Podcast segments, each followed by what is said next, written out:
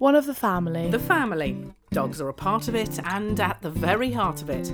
Nicky Campbell explores this wonderful world with the help of special guests and some other family members.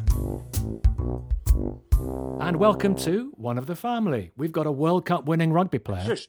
I'm on the phone talking about you, you handsome devil. and a multi award winning actress. He's so excited to see me. And it absolutely just lifts your heart. Right, what's the link between the two of them? Uh, Shall I tell you? Oh, oh! This is for those who are born again. People who thought they'd never have a dog in a million years, they'd never have a dog. And now they believe on your sofa, on your bed, in your heart, forever. From dogless to one of the family, their souls have been saved, but the rest of their shoes chewed to pieces. What do you think? What a start. Atmospheric, eh? Oh, hurry up! It's not all about you. Uh, God's sake. Are we still recording? I'm so confused. Is this real? Is it not? Podcast inception. Literally. Structured reality. Two from the very top of the tree Rebecca Front and Will Greenwood coming up.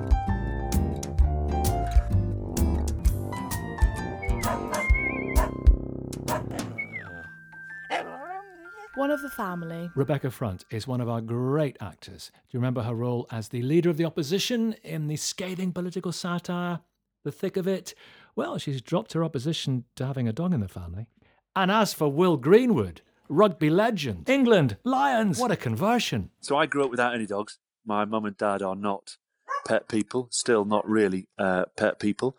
And then I met my wife in 1996, and it was pretty clear that uh, as we started living together, not married yet, but it was only a matter of time before children and hounds arrived. Strangely enough, when we when we lost our first little boy, Freddie was born at 23 weeks uh, and was only alive for, for an hour. Um, that was September 19, 2002.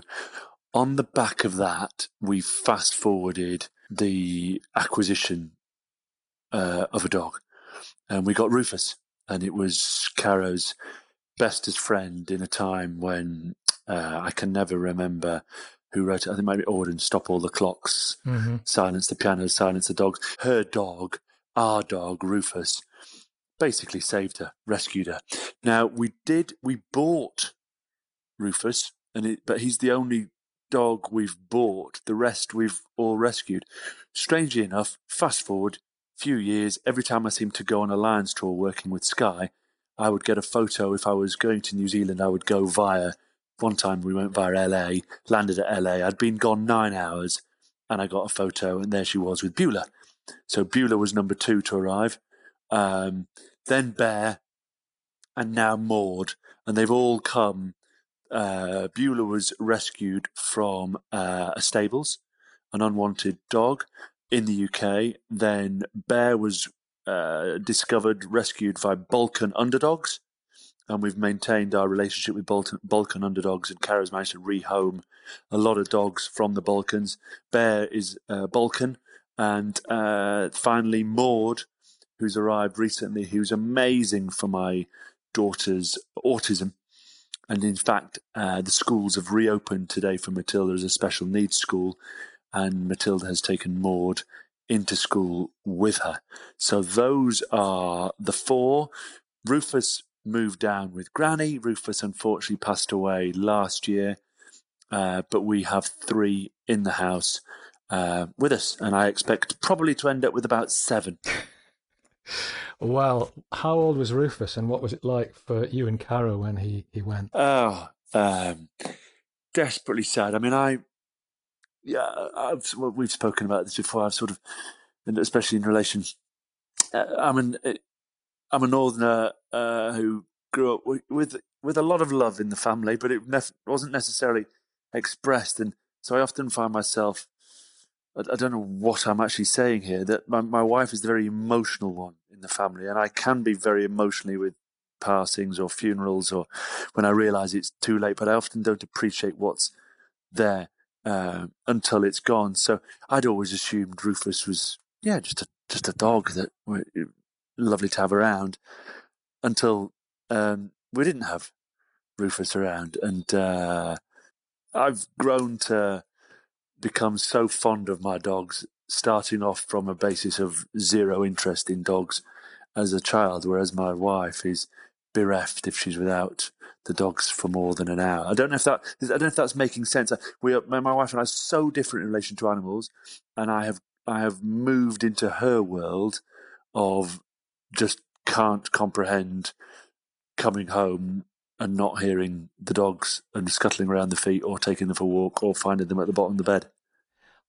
I think dogs lead us to animals in general because they're kind of halfway there, halfway to the wild. They give us a certain understanding of the animal kingdom. But Isn't it interesting that you came from nothing and then you were captivated and enchanted by these amazing sentient and emotional creatures? Oh, look, and, and the strange thing is, if you ask my if my mum was on here now, she'd go and said that Will was going to have dogs when he was older. She would go, "What are you talking about?" I was terrified of dogs. I was bitten on my top lip by my auntie Jean's, one of my auntie Jean's dogs, and I actually then remembered when I visited Auntie Jean in Ravenston uh, which is just near Sedbergh School, which is just near Kendal she had firstly a dog called I can't remember which way around Bruno, and then Tyson, and this was a huge dog as you can imagine, and I had to I was sent out to the car to to to get something from the back of the car from by my mother, and anyway, two hours later I hadn't come back, and there I was. I was actually on the roof of the car with Tyson jogging round the car. Uh, I thought Tyson was going to eat me. Um, so I've come from this absolute fear of dogs, especially as a young child, to an acknowledgement that, especially around rescue dogs, you take nothing for granted and you have to earn their trust and you have to act slowly and calmly and you you go with sort of open palms um, and show everything and speak quietly and allow them to come to you almost. But um, yeah, I mean, I've, in terms of 360 degrees, it's sort of 720 degrees. I don't know how many more degrees I can change from where I was to where I am now. I'm going to say, Tyson isn't the most encouraging name. Oh, I mean, it weighed in about 15 stone. And that, um, my other funny one about dogs was uh, Mike Tyndall had uh, become had started courting uh, Zara, and I was still his roommate at uh, Pennyhill Park, and I remember it like it was yesterday. She bought him a dog, but Tin Mike had not told me. And at Pennyhill Park, you're allowed to take your dogs to the hotel, or because it was Zara's dog, he'd got special dispensation, but he hadn't told me. And he was in the team room, and I'd arrived, and I said, I'm just going to head up to the room, and didn't tell me. And of course, he had another of these, and I excuse my ignorance for because I can't remember the name or, or, the breed of his dog. Basically, they're the size of a horse. And um, I walked in. I walked in. It was like Cujo coming to welcome me. I was like, "What the heck is that?" Uh, and he ate all my favourite shoes. As Tyndall said, "No, he'll be fine. He won't eat anything." You know, Tyndall owes me three pairs of Oliver Sweeney shoes because his dog, his beautiful dog, ate all my shoes you mentioned losing mm. Freddie, and then you lost your auntie Jean recently yeah. to COVID. But dogs, in their in their small way, they do help us with stuff like that. Emotional intelligence. Bear is uh, particularly Bear, Bear was uh, branded and beaten uh, when he was uh, a young pup, and he came over and he's he's terrified of.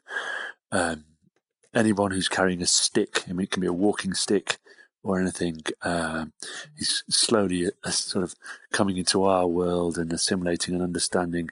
But when the postman comes, um, Bear is put away. Uh, we don't expect him to do anything bad, but he's just he's just very wary of, of visitors. So we're, we're really cautious uh, with with that. And so you'd expect a dog like that to almost in a sort of cartoon style be hard as nails and not give them numpties about what's going on in anyone else's world.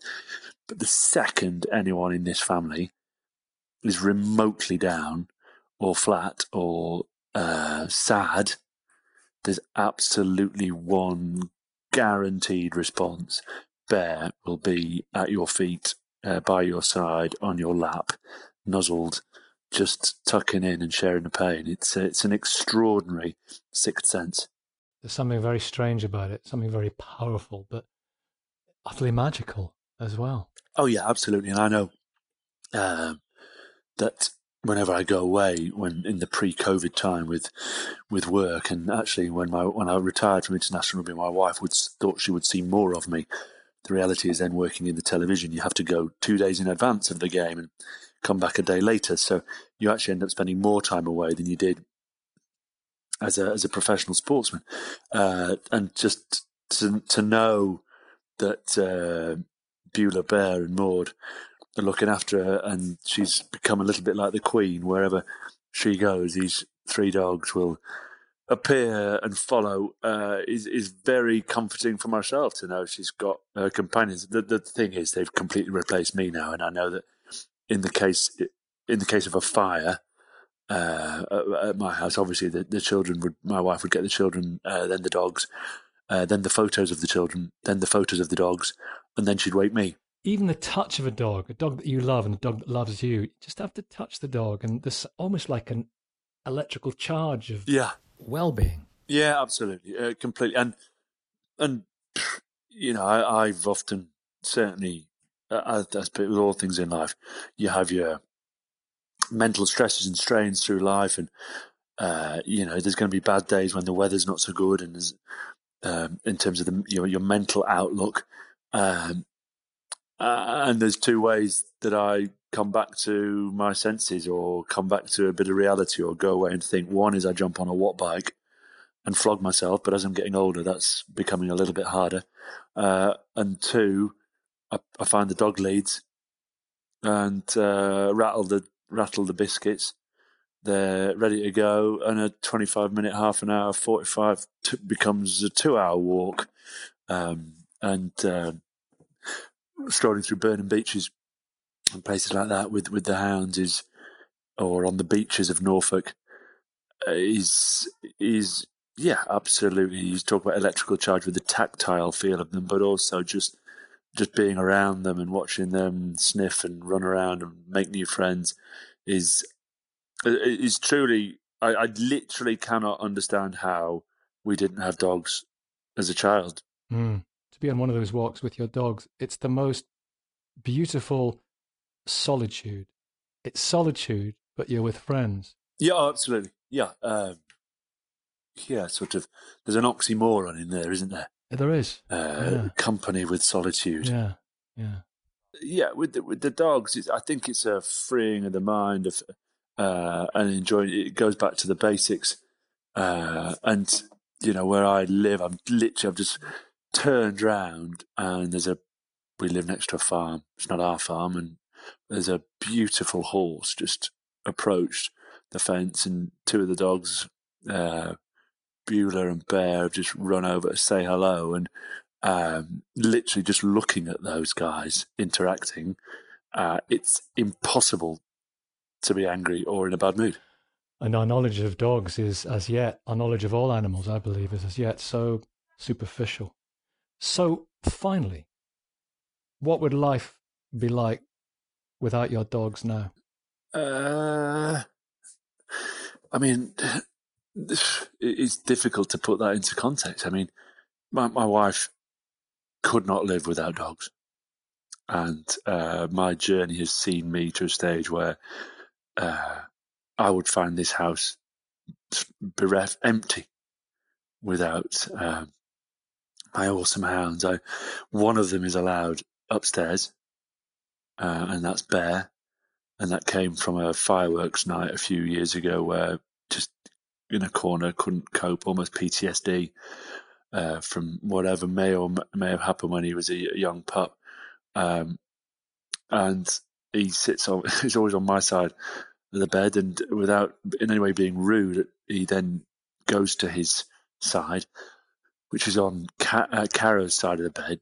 But uh, literally, you can set your clock by it. At five o'clock every morning, he doesn't jump on Caro's side. He walks around the bed, jumps on my side, walks over my clackers to get in between us, and wakes me up uh, at five o'clock in the morning. Anyway, uh, we will, if Caro and I maintain our love and marriage for the next 40 years and we get to 80, 85, the one guarantee is um, we will have our furry friends as companions along the way.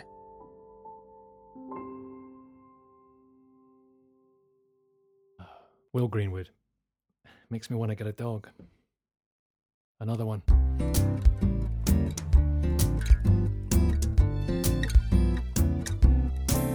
One of the family. What would life in this house be like without Maxwell and Misty and Maisie? What would it be like? Sorry? It'd be boring. Why boring? Because we spend most of our life worrying about them while you do. Uh, what would it be like without them? You're stroking Maxwell. Loveless. If Maxwell, if it, I was a fire and you know Maxwell was left in the house, Yeah. I'd, I'd sacrifice myself to save him. Would you? Hundred percent. Yeah, I'd. I would leg it into the house and chuck him out and die for him. what would we talk about? Everything would just be in black and white. That's good. Um, monochrome. It would be a monochrome world. cringe. Yeah. That's good. Oh, you stabbed my finger with your clippy cloppy shoes! Sorry. Sorry. Well, they grew up with dogs and they clearly prefer them to their father. But what if you didn't? Here's Rebecca Front. I grew up being slightly scared of dogs. I think on the basis that I was slightly scared of everything. Um, so you know, why not dogs?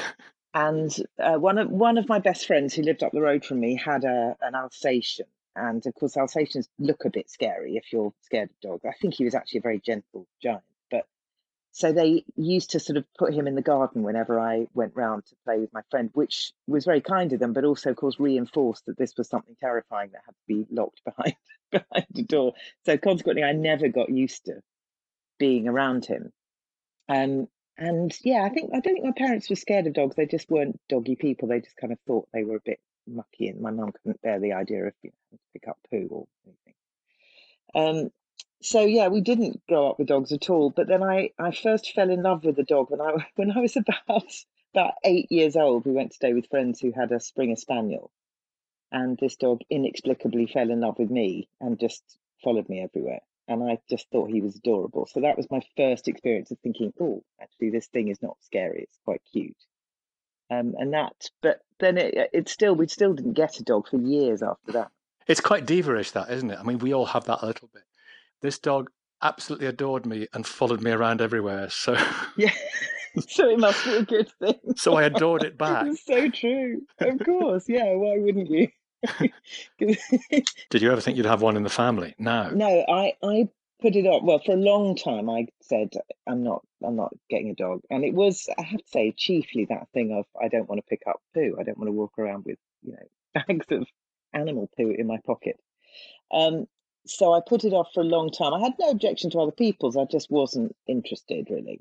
And my husband has always loved dogs. And then the kids really wanted one. Again, we had that thing where friends of ours had a, a dog, this beautiful lurcher called Monty. And Monty became a sort of almost like a surrogate third child. So whenever we went to stay in Somerset, where our friends lived, we were allowed to take Monty out for walks, and Monty sometimes would come and stay in the holiday house with us. So, so again, with that in a way almost put us off even more because we thought, well, this is great. Why why would we need a dog when we've got Monty?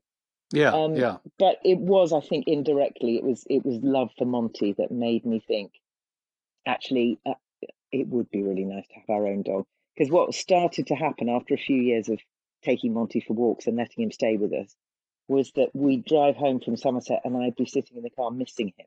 And that was the real, that was the moment when I thought, oh, hang on, he's got under my skin. Yeah. he's he's got to me. I've been turned.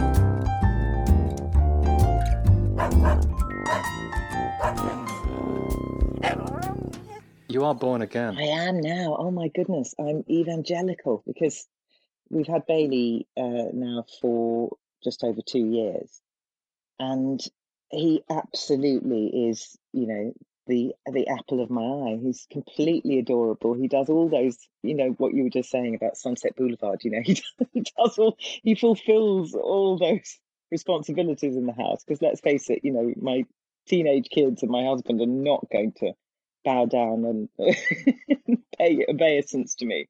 But Bailey does. I come in after a long day of filming, and Bailey is just, it's like he hasn't seen me for three years. I know. He's so excited to see me. And it absolutely just lifts your heart. It's wonderful. Are you at the stage that when you meet people, you know, colleagues or whatever, you meet them for the first time, you know, play or film, TV or whatever, you get your phone out and you show them a picture of your dog? Oh God, yes, absolutely. I don't even have to meet them, Nicky. just you know, just random people in the street. Would you like to see a picture of my dog?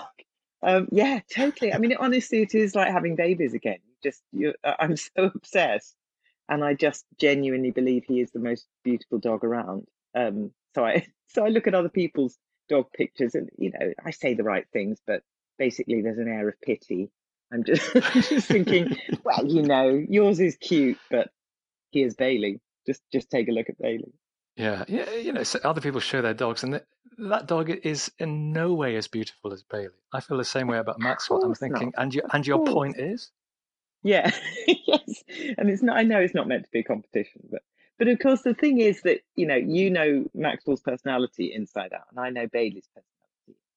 Um, so that's the thing is that when you look at the picture, you just kind of think, oh yeah, lovely, you know, nice nice colouring or whatever. But when I look at a picture of Bailey, I'm looking at so much more. I'm looking at all the kind of you know the the little games he likes to play and you know his sort of funny little tricks that he does and the the angling for food every time I sit down to have a meal and all of that. There's this wealth of personality. I know in the early days actually when when we would take him out for walks, um, if we got complimented on his recall because his recall is very very good and has been since he was very little.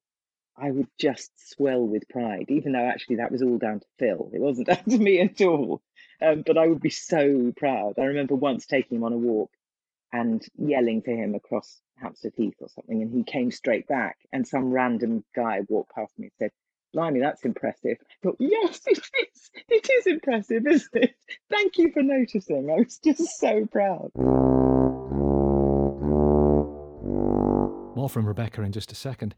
The thing about dogs is that, certainly Maxwell, they have an incredible calming effect, especially when you've got young children in the house, as I have 22, 20, 18, and 16.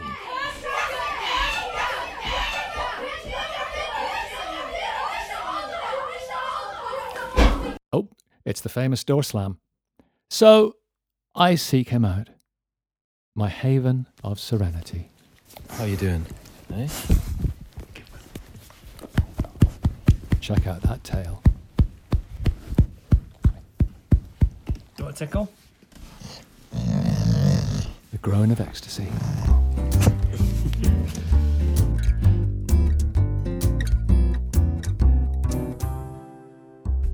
Have you shown someone a picture of your dog uh, unbidden? And you say, oh, here's my dog. And they're just not in the slightest bit interested. And they're thinking, why is this person showing me their dog? yeah, and I think the awful thing is that I was that person, you know, for all those years. So I so there's still a little residual memory of of what it is to look at people's dog pictures and just go, yeah. And you know, and of course I was always too polite. I would always I would always say, "Oh, how lovely," but I sort of didn't know I didn't know what you were supposed to say. I would, you know, I'd say things like, "What what what make is it?" So, how did you get uh, Bailey? A rescue, or did you buy him, or what?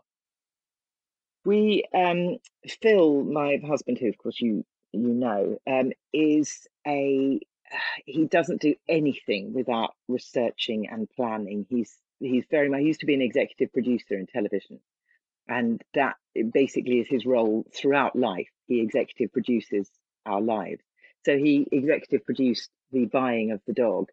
Um, we decided that we wanted one, and we thought it was best because we'd never had our own dog before. We thought probably a rescue might be a bit of a tall order for a first dog.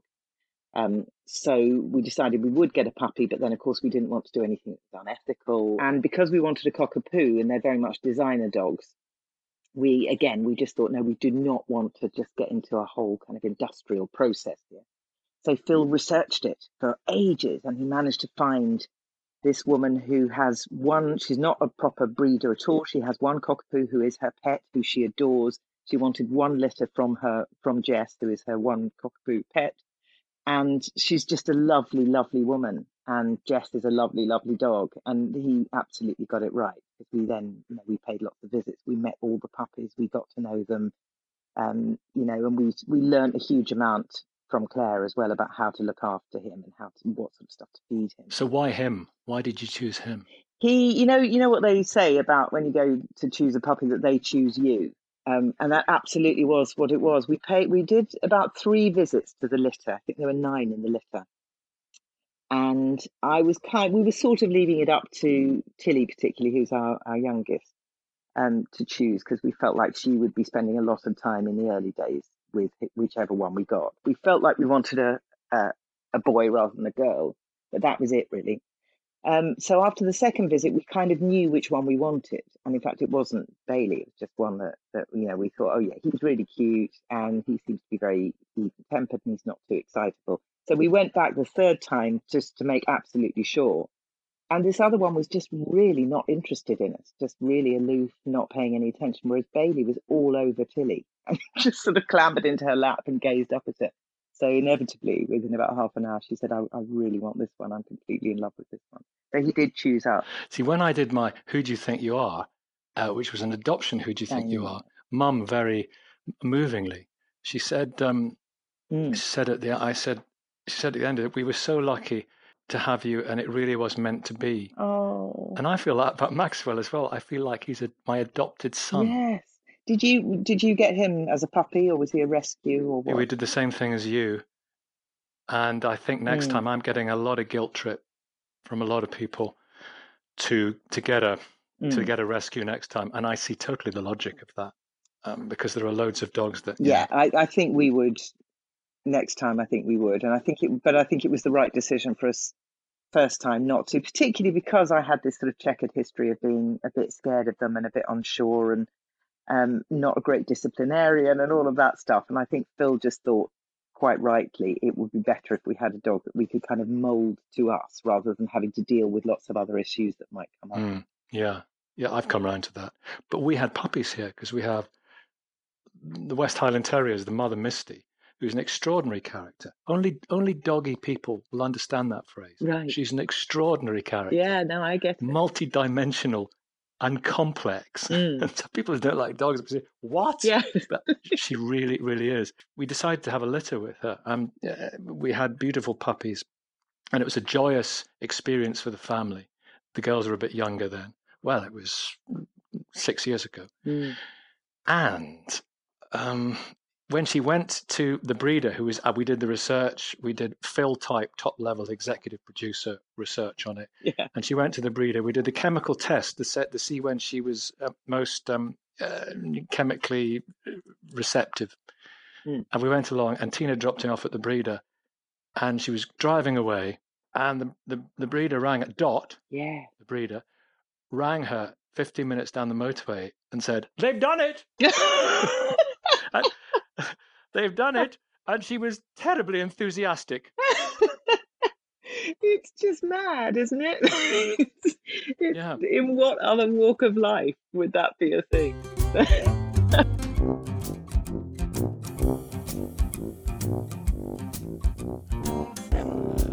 I'm so inspired, Rebecca, hearing your your story of of coming to dogs after initially being being reticent. yeah, no, I, I You know, a converted soul. I've totally turned into. Do you remember those French and Saunders characters who used to wear sort of yes. A-line tweed skirts? sort of, would always kind of, you know, be be sewing up their own wounds because because they didn't have time to go to hospital because who would feed the dogs?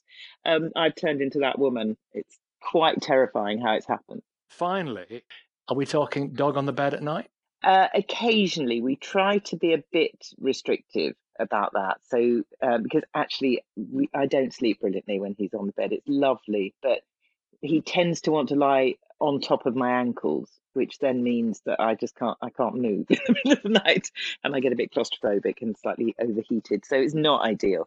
So he sleeps with us probably about once every ten days or something. He comes upstairs, and he's always incredibly excited. Absolutely. When I sleep with Maxwell, we're in the spare room, but I find it very therapeutic because they're so good for the mental health. And I just, when I'm a bit um, not quite right, just just to have him beside me. Yeah. Is he up on the sofa? Oh God, yes, yeah, has been from pretty well day one.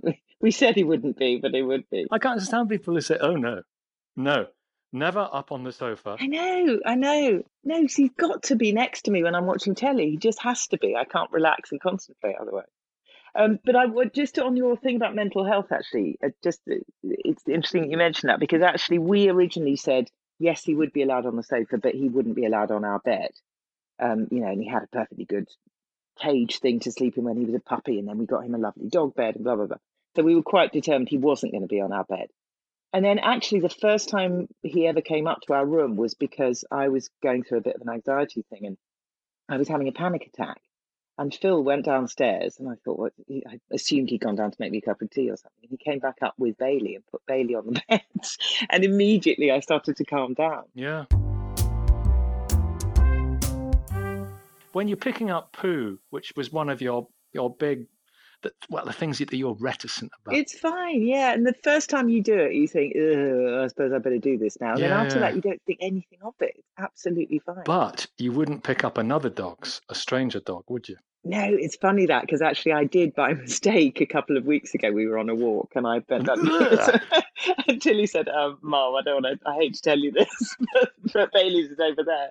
And I did, yeah. I found myself. I mean, it's in a poo bag, you know. It's not like I'm holding But on to it, but I did sort of go, Oh. "Oh, oh, that's disgusting." Isn't that weird? I know it's so odd. Just as long as you don't put it in a bag and hang it from a tree branch, head on desk. What is that about? Good boy, you love it. Cheers, Maxwell. Thank you so much to you for listening, and to Rebecca Front and Will Greenwood, our converts, and to them, goodbye, and may your dog go with you.